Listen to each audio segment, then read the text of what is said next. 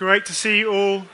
If you're new or haven't met you before, particularly welcome to you as well. My name is Philip. I lead the church here, and uh, we're going to continue on together this morning. Uh, if you are new, in fact, you've, put, you've, picked a pretty good morning to be with us because we're starting a brand new series this morning. Brand new series on the life of Joseph in the book of Genesis in the Old Testament. So if you have your Bibles, you're going to want to be in Genesis chapter 37.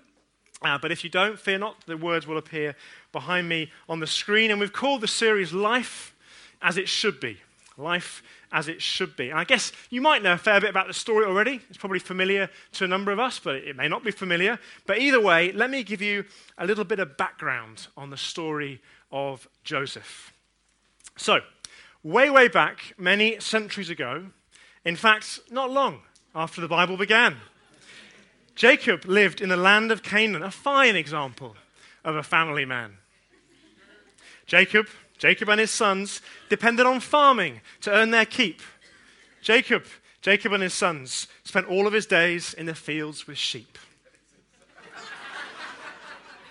It's a rare breed of Israeli sheep, commonly, commonly found in the Middle East. So, Jacob was the founder of a whole new nation, uh, thanks to the number of children that he had. He was also known as Israel, but most of the time, his sons and his wives used to call him Dad. Don't know why his wives called him Dad, it's a bit weird. But anyway, Reuben was the eldest of the children of Israel, with Simeon and Levi next in line. Naphtali and Issachar, with Asher and Dan, Zebulun and Gad took the total to nine. Jacob, Jacob and sons, Benjamin and Judah, which leaves only one. Jacob, Jacob and sons, Joseph, Jacob's favorite son.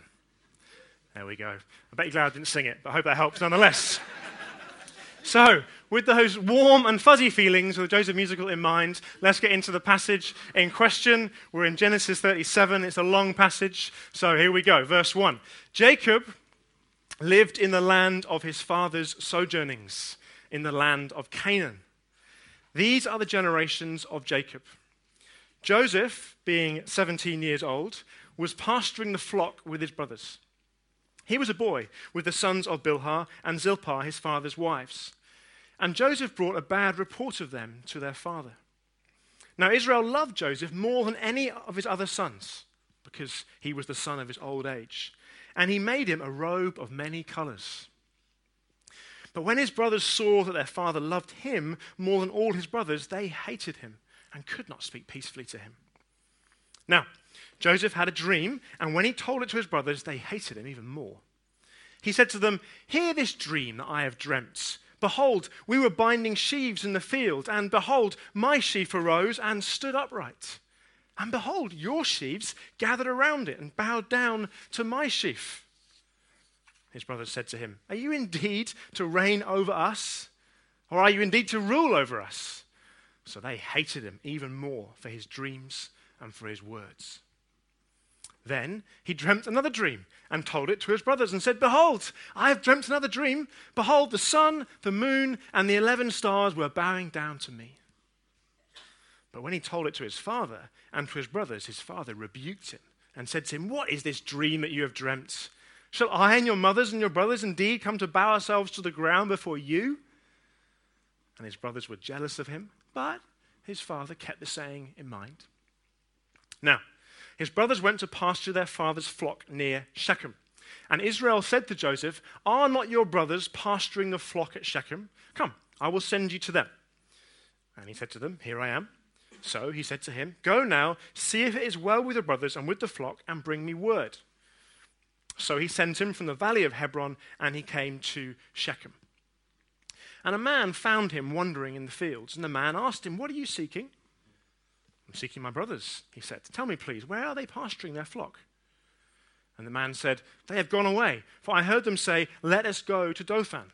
So Joseph went after his brothers, and he found them at Dothan. They saw him from afar, and before he came near to them, they conspired against him to kill him. They said to one another, Here comes this dreamer. Come, let us kill him and throw him into one of the pits. Then we will say that a fierce animal has devoured him and we will see what becomes of his dreams. But when Reuben heard it, he rescued him out of their hand, saying, Let us not take his life. And Reuben said to them, Shed no blood, throw him into this pit. in the wilderness, but do not lay a hand on him, that he might rescue him out of their hand and restore him to his father. So, when Joseph came to his brothers, they stripped him of his robe, the robe of many colors that he wore, and they took him and they threw him into a pit. The pit was empty and there was no water in it. Then they sat down to eat.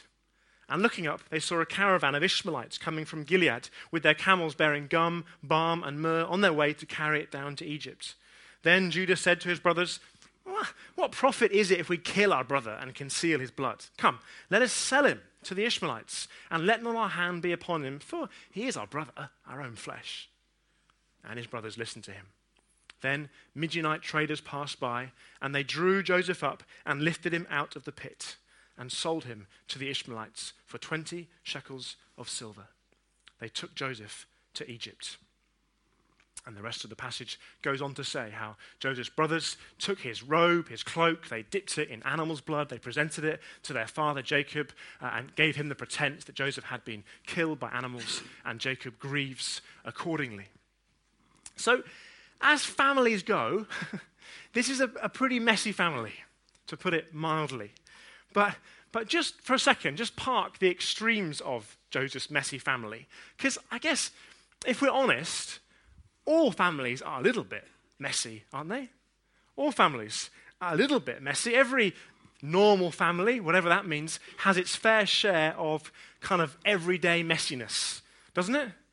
Whether it's quarreling children, or dodgy holidays, or the occasional awkward Christmas moment, uh, or the occasional embarrassing uncle, or that conversation that we just don't really have in our family.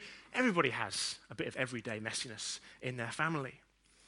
Perhaps the Queen uh, says it rather wonderfully in her own very gracious way when she says, All the best families have their share of eccentricities, of impetuous and wayward youngsters, and of family disagreements.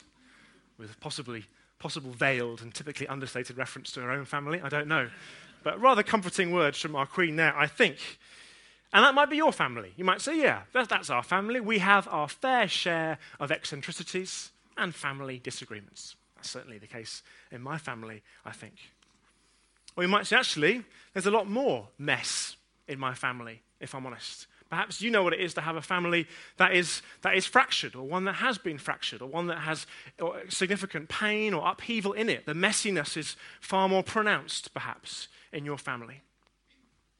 Well, whatever your family is like, however messy it is, whether it's one of just a few eccentricities and family disagreements, like the Queen said, whether it's one of significant fracture and pain, I think the Bible, and particularly this section of Genesis, the Joseph story, is really good news. Because if it tells us one thing, it tells us that God loves messy families. He really does. He loves messy families. And I want to help us to see that this morning. And to understand that, you're going to need to see three things one, the reasons behind the mess, two, the opportunity in the mess, and three, the hope of the mess. The reasons, the opportunity, and the hope. So, number one, the reason behind the mess.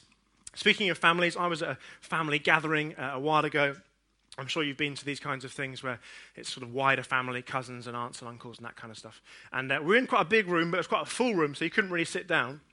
And so uh, I found myself stood up having a, having a conversation, and there was a lovely open fire in the room. And I've developed a bit of a strange habit over the years. I really like standing in front of, of an open fire. I don't know, maybe it makes me feel like a sort of lord of the manor or something. I don't know. But anyway, I, like, I quite like standing in front of an open fire, having a conversation. So I found myself stood in front of the open fire, I tend to kind of lift, stand on my toes and rest, rest my heels on the sort of hearth. And I had ha- my hand in one pocket and I had a drink in the other one. And uh, I was chatting about sport, as per normal, to the members of my family. And uh, nothing or, uh, out of the ordinary in that, you might think. But then I just sort of looked over, over my kind of right shoulder and I realized my dad was, was standing, standing right here. And uh, it's one of those kind of moments where sort of time slightly stands still as you just reflect on, on who you are and where you've come from. Because I realized that just as I was stood, um, sort of on my toes slightly, with my heels on the hearth of the fire, and my left hand in my pocket, and my right hand holding a drink, and wearing a sort of blue shirt and jumper combo talking about sport, here's my dad with his heels on the hearth and his left hand in his pocket and his right hand holding a drink with a blue shirt and jumper combo talking about sport. and in that moment, I thought, oh, I'm quite like my dad. I have become my father. And if you ever had that particular experience, it happens to me fairly regularly. And I think we probably would all agree, would we not, that many of us, or all of us really, are shaped by our parents to a degree. For good and for ill, we are shaped and formed by our parents. Parents, your children are and will be, of course, shaped and formed by you for good and for ill. And the reality is that we are a product of our parents, at least to an extent. And even if we've had great parents, we will inherit some of their imperfections and foibles and faults and insecurities and so on. Even if you're a great parent, some of your children will probably just inherit some of your foibles and faults and insecurities and so on. I'm really grateful, really grateful that I've had a great dad. I really have. And I'm so grateful for that. But I've inherited some of his faults and imperfections, more even than simply talking about sport all the time. There are other ones that I've inherited from him. And in blunt terms, it's parents that are behind this family mess. So the point we're on is the cause behind the mess. In really blunt terms, Jacob is the cause, he's what's behind this family mess, I would suggest. Let me tell you something of Jacob's story. You can see it in the preceding chapters in, in uh, Genesis. You see, when Jacob was young, his own father made it very clear that he preferred his brother Esau to him. And to mess him up a little bit more, his mother made it clear that she preferred him to Esau. And to mess him up a little bit more, his mother, Rebecca, actually actively encouraged Jacob to deceive his father into giving him the kind of ancient uh, tradition of the paternal blessing. And so, unsurprisingly, Jacob grows up with a pretty confused understanding of what love is. And in adult life, he becomes kind of fixated on a woman called Rachel. He basically says in his heart, I have to have her. If I can have her, it'll fix my life. It'll fix that, that yearning that's in my heart. And he gets her. He gets her. But tragically, he loses her later in life when she dies, giving birth to their second son. And so what you see Jacob doing is kind of transferring his like emotional energy, the emotional center of his life from, from Rachel, this wife of his, towards Joseph. Joseph becomes, if you like, the emotional center of Jacob's life. That which he's going to pour his energy into, and his time, and his emotion, and his money. And although Jacob is aware of the God of the Bible, he knows the God of the Bible, he's encountered God on some significant occasions. Try as he might, even as an old man, an older dad, he can't fix what's in his heart. He can't fix the, the deepest kind of hurts and desires and, and insecurities that have been driving him. And I guess if we're speaking in simple terms, that's the fundamental problem of humanity in some ways, isn't it? It's the stuff in here. Call it the heart or the spirit, whatever you want. The stuff in here, the, the hurts, the insecurities, often formed in childhood, which tend to drive so much of what we do for good and for ill. So, at which point, we could just say, well, Jacob just needs to do better, doesn't he? He just needs to be a better parent. He just needs to try harder, have a change of heart, to coin the phrase. And we could say that, couldn't we? Perhaps to our own messy families whether we're parents or our own parents or children. We could just, you need to do better, behave better. I can say it to you, the parents this morning. Don't be like Jacob. Love more, be fairer. End of sermon. That would be the lesson learnt. But I don't, that's basically what moralism says, or what, frankly, most religions say. They say you need to, if you can change yourself by being like these people or not like these people, then God will bless you. And that's not the story of the Bible. It's not the Christian gospel. The story of the Bible is one big story of the grace of God intervening into the lives of messy people and messy families whilst they're messy. Like, look at the story of the Bible. Look at some of the key characters that we probably will know their names. Think how messy they really were. Moses, he was a murderer. David, King David, the greatest king of Israel, was an adulterer and a murderer. Gideon was a coward. Rahab was a prostitute. Paul tried to destroy the church. And worst of all, Matthew basically worked for the Inland Revenue.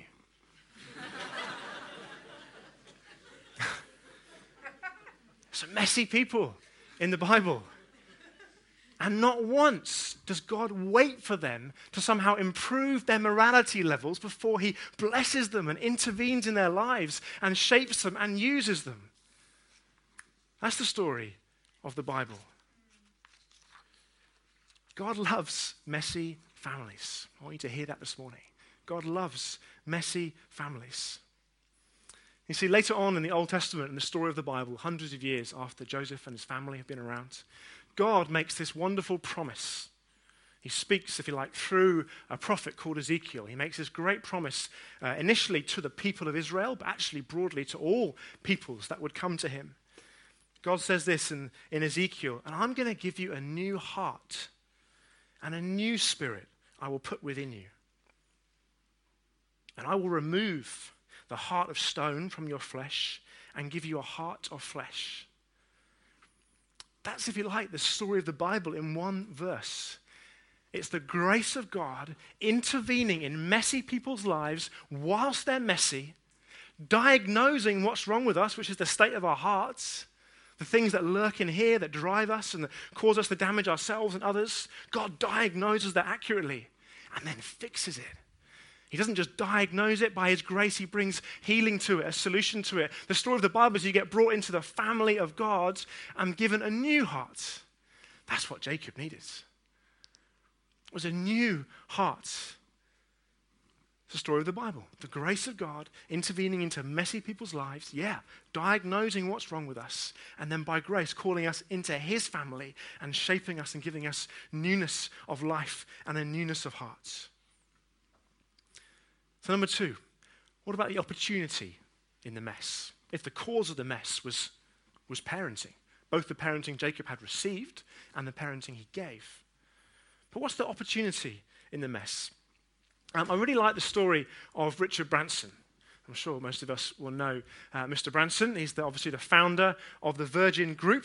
He's reputed to be worth a mere three and a half billion pounds. 400 different companies in the Virgin Group.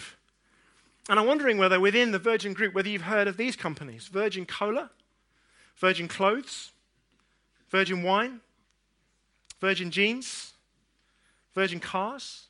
You heard of those? Well, probably not, because they all failed. They're all companies within the Virgin Group that went bust, didn't even get off the ground or went bust. Complete mess, each one of them, which is why you're not wearing Virgin jeans or drinking Virgin wine this evening. But interestingly, if you listen to Richard Branson, he would say he doesn't really regard those messy moments as anything other than opportunities. He saw them as opportunities opportunities to do things better, opportunities to change, opportunities to bring transformation. And I guess if you speak to any leader worth his or her salt of any organization, they'll say the same thing. A mess of failure is always a great opportunity to do things better, to learn, to see change and transformation. And I want to suggest that in this mess of Jacob's family, there was a significant parenting opportunity for him. Significant parenting opportunity. And more broadly, for us as followers of Jesus, I would suggest there are always opportunities for the gospel of Jesus to bring about grace and change and transformation in messy situations. I want to say to you that the gospel is always the answer. It's always the answer to a messy marriage. It's the answer to a messy church. It's the answer to a messy uh, boss employee relationship. It's the answer to a messy friendship. The gospel is always the solution if we know how to apply it. So let me give you a couple of gospel opportunities that I think Jacob had as a dad. Obviously, I could speak from my vast experience of parenting, but I won't do that for now. I want to speak from what I think the gospel says. And actually, we're going to be doing a mini series on parenting. After Easter, we're going to take three Sundays, like a mini parenting series. We've got a couple of great couples from other churches who are going to come in and serve us, I think, wonderfully. But for the moment, let's just, I'm just going to sit in what the gospel tells me. And I think that will be helpful to us to see how Jacob, as a dad, as a parent, could have seized an opportunity within the mess. And actually, these aren't only points for dads or for parents. These are points for anybody who's in a messy situation with a degree of influence to bring to bear. So, two points. First opportunity uh, Jacob had was devotion. Remember, these are things the gospel tells me and the gospel works to bring. Not because I'm going to try harder and do better and have a change. This is what the gospel tells me. The gospel tells me that through faith in Christ, I am fully identified with Him. So my faith in Him identifies me with His perfect life, His death to sin, His resurrection to newness of life. I'm perfectly identified with that. And because he is a son of God, I'm identified with him, alongside him. The Bible says we're also sons and daughters, co heirs alongside Jesus, children in the family of God. And I know the gospel tells me that the Father loves Jesus with an undivided, perfect sense of devotion. And so he does for me as well. That's the joy of being a Christian every morning. Whatever your devotion to God is like, you wake up to his devotion over you, guaranteed, because of his devotion to Christ.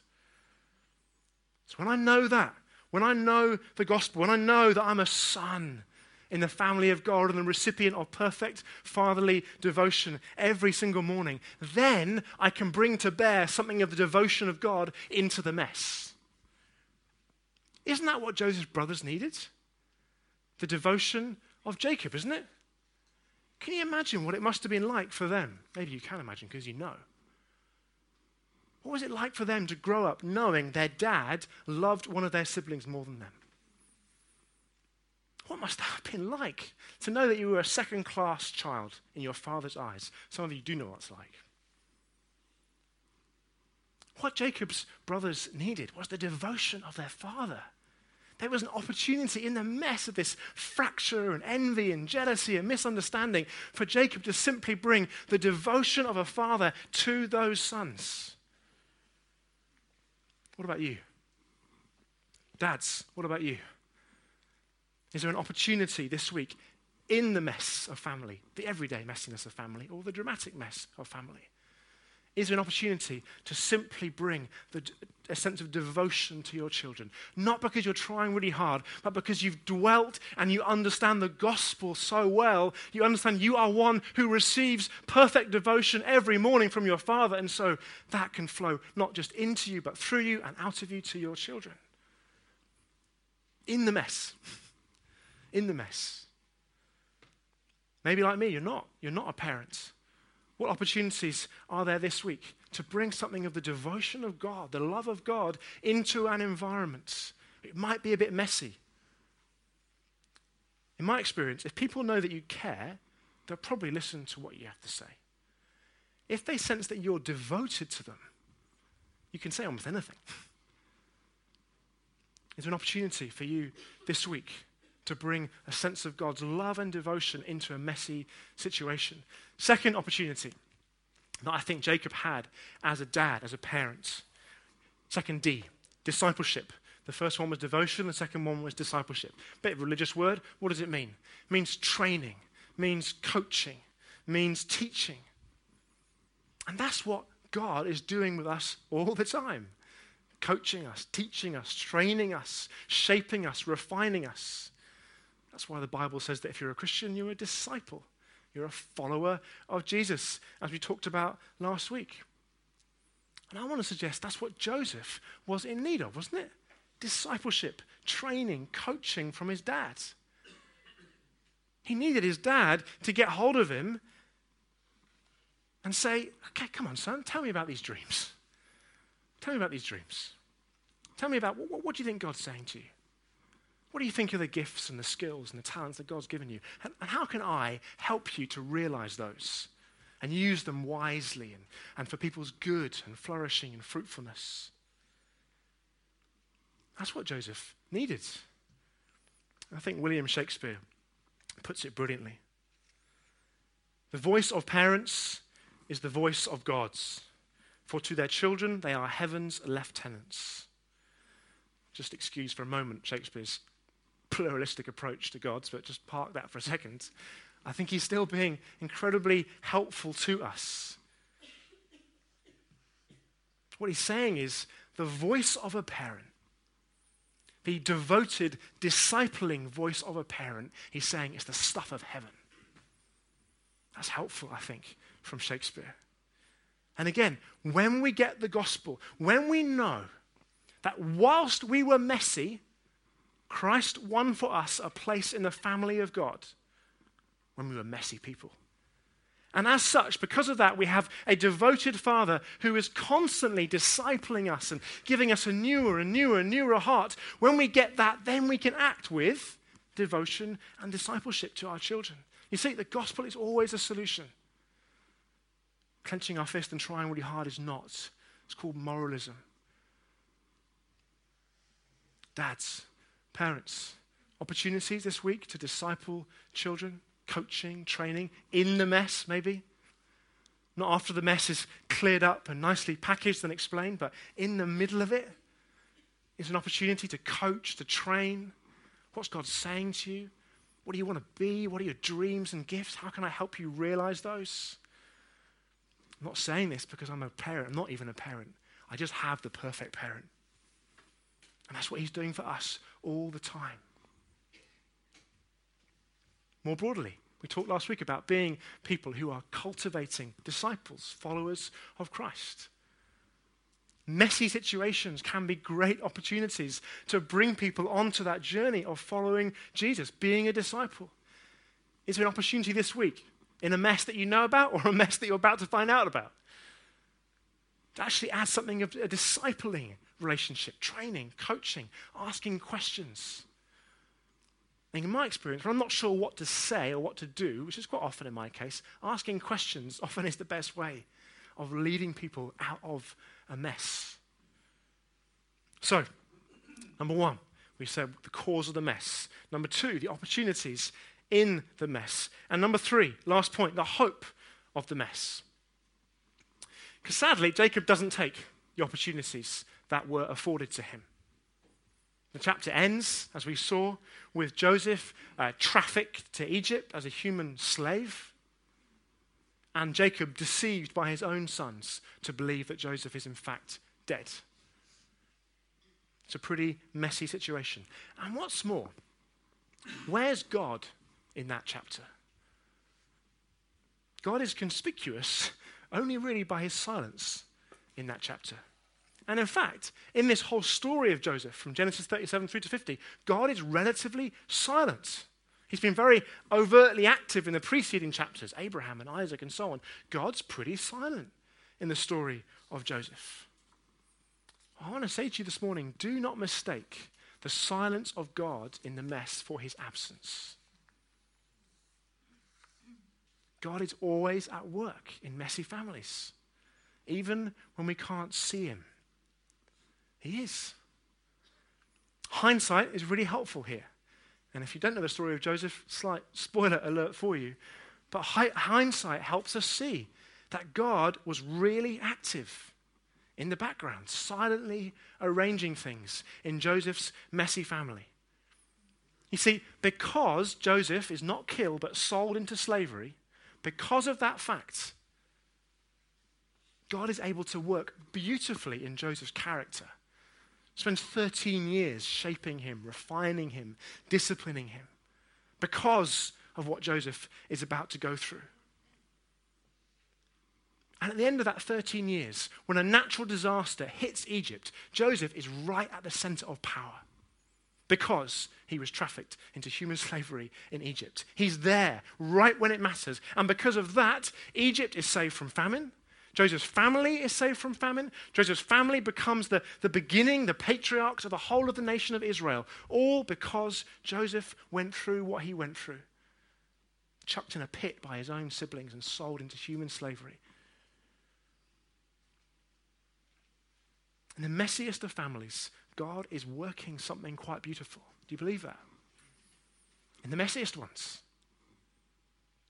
It had to happen like this for Joseph to be for Joseph to, to, to be changed from being a pretty insensitive, arrogant, potentially dangerous individual, he needed to go through this. It had to happen this way for his family to be saved, for Egypt to be saved, for the nation of Israel to be saved. It had to happen like this. In simple terms, if Joseph doesn't get sold into slavery, everyone perishes.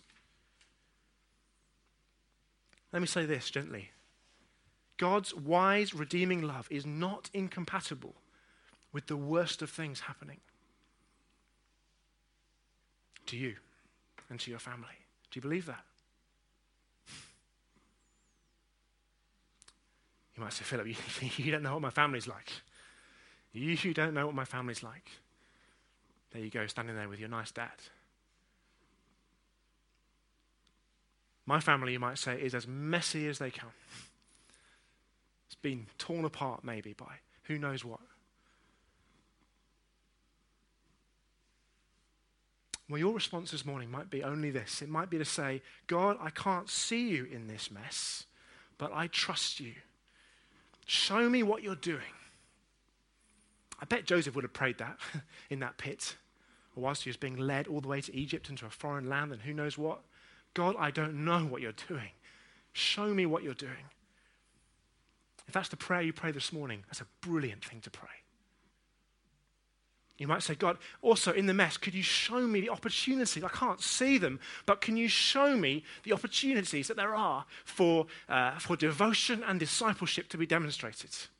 How can I, as a, as a devoted, as a much loved son or daughter of God, how can I bring something of your devotion into my messy family?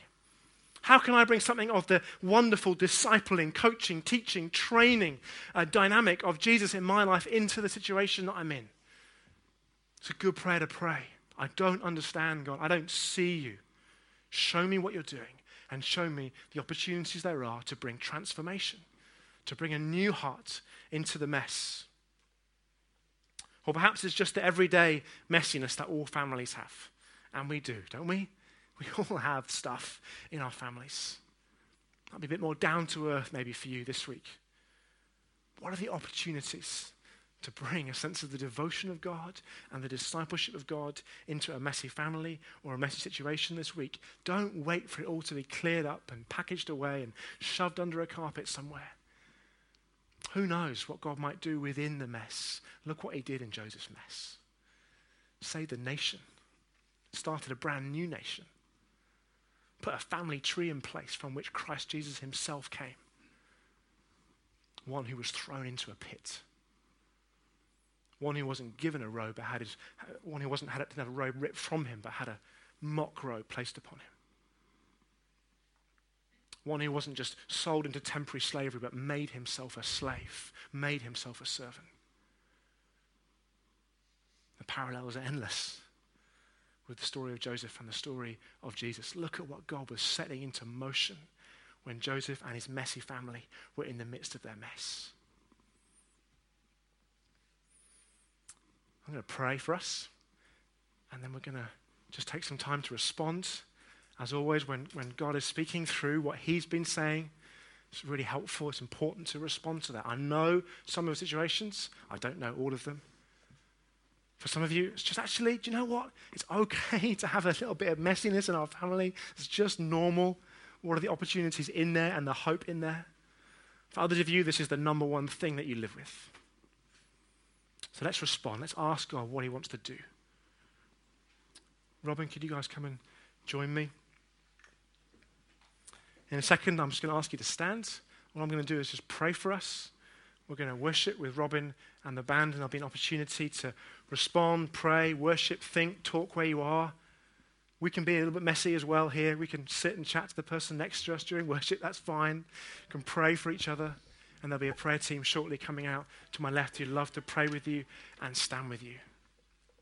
Speaking of standing, shall we stand? And I want to pray for us.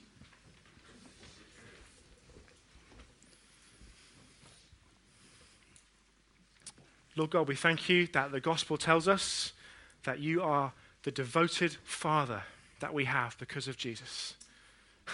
You drew us to have faith in the perfect life, the sacrificial death, and the victorious resurrection of Jesus himself.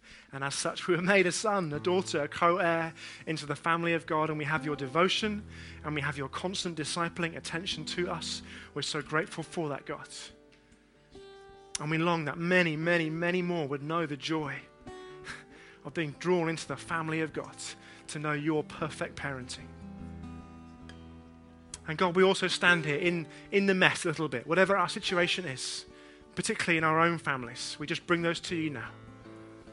Just the everyday mess, confusion, tiredness, disappointment sometimes that family can bring, as well as the wonderful ups and downs and joys and privileges. We sit in that place. And God, if, if family for us is something which is a, effectively a euphemism for, for brokenness or for hurt, then we, we stand in that place before you, God, saying, Show us what you're doing. Show us what you're doing. Bring about wonderful transformation. Bring healing. Bring, bring transformation. Bring joy. And show us how we can be, if you like, salt and light, flavoring things, bringing a light to things, bringing the devotion of God and the discipleship of God, that families might change. We love you, God. We trust you. Even if we can't see what you're doing, we say we trust you. In your name, for your glory, for the proclamation and expanse of your kingdom and the fame of your name, we say we trust you. Lead us on. Amen.